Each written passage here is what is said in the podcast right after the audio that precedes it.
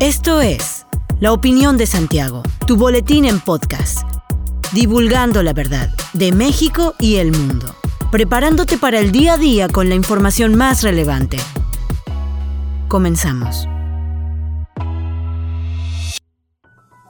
Buen día, bienvenido a la opinión de Santiago, una dosis breve de información para arrancar el día con lo más relevante a nivel nacional e internacional. El presidente Andrés Manuel López Obrador declaró el lago de Texcoco como área natural protegida con el carácter de área de protección de recursos naturales, según se informa en el decreto publicado este martes en el Diario Oficial de la Federación. El documento especifica que las áreas naturales protegidas contribuyen a garantizar la disponibilidad de agua, así como su gestión sostenible y ayudan a combatir el cambio climático. Este anuncio se realiza durante el Día Mundial del Agua. El decreto entrará en vigor a partir del miércoles 23 de marzo. Entre los motivos para el decreto se indica que el ecosistema de este lago es hábitat de más de 250 especies de flora y más de 370 de fauna. Es hogar del 60% de las aves del Estado de México y es refugio para especies de aves migratorias. Según el texto, también se establece que las actividades productivas como la agricultura, la ganadería, la pesca y otras podrían continuar realizándose, pero serán orientadas a prácticas sustentables congruentes con el decreto de protección. La declaración del lago de Texcoco como área natural protegida ocurre luego de que en 2018 se lograra la cancelación de las obras del nuevo Aeropuerto Internacional de México, hecho durante el gobierno de Enrique Peña Nieto, y un día después de que se inaugurara el Aeropuerto Internacional Felipe Ángeles.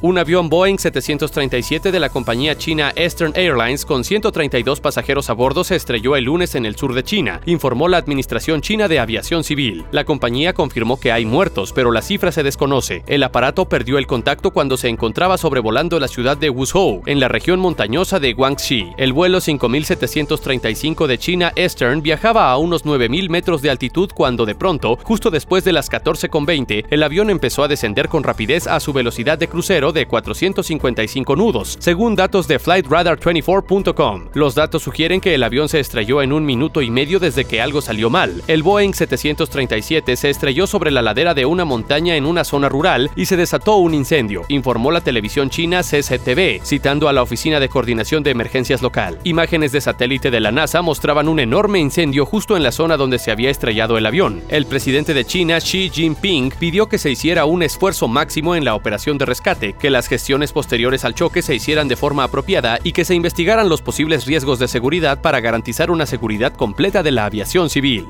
Marco Antonio Sosa, catedrático de Educación Física que labora en la Universidad Autónoma de Querétaro, denunció presunto abuso de autoridad por parte de policías municipales. De acuerdo con testimonio del afectado, señaló que los hechos ocurrieron el pasado domingo 20 de marzo en las inmediaciones de la colonia Desarrollo San Pablo, en la zona oriente de la capital queretana. Señaló que fue seguido por los uniformados que iban a bordo de una patrulla con placa 04521 para posteriormente montar un choque y tratar de extorsionarlo. En el proceso, el afectado aseguró que un oficial le apuntó con su arma de cargo para después golpearlo sin explicación alguna, por lo que fue sacado de su vehículo para detenerlo. También Marco Antonio aseguró que recién había cobrado su quincena, la cual le fue robada, además de recibir amenazas de posibles represalias para que optara en no denunciar porque tenían todos sus datos. Por este incidente, el afectado decidió realizar su denuncia mediante las redes sociales, por lo que la Secretaría de Seguridad Pública Municipal emitió su postura y aseguró que realizarán la investigación interna, además de que fue contactado por personal de atención ciudadana de la misma Secretaría para darle seguimiento a su caso. Este martes se presentó un paquete de 10 reformas en materia de seguridad y justicia, las cuales fueron propuestas de los representantes de los tres poderes y especialistas en la materia, en un evento realizado en Querétaro, centro de congresos que encabezó el gobernador Mauricio Curi González. El fiscal general del Estado, Alejandro Echeverría Cornejo, dijo que estas reformas incluyen, entre otras cosas, mayores sanciones a hostigadores y acosadores, con la presencia también de las presidentas de la legislatura local, Beatriz Marmolejo, y del Tribunal Superior de Justicia, Mariela Poncevilla. Echeverría Cornejo además informó que se creará harán programas interinstitucionales para atender a sujetos reincidentes en violencia de género, adicciones y vialidad, con participación comunitaria.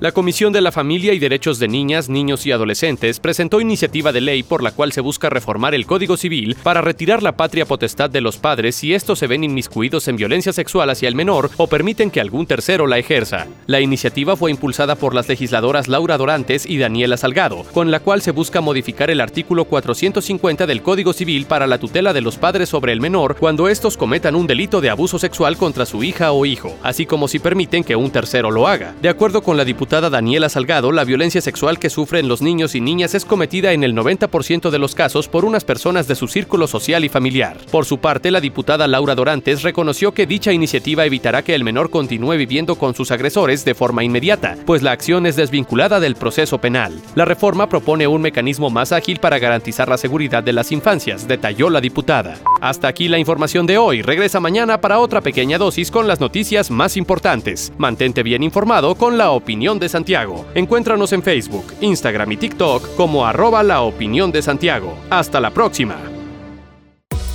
La opinión de Santiago. Comprometidos con la verdad.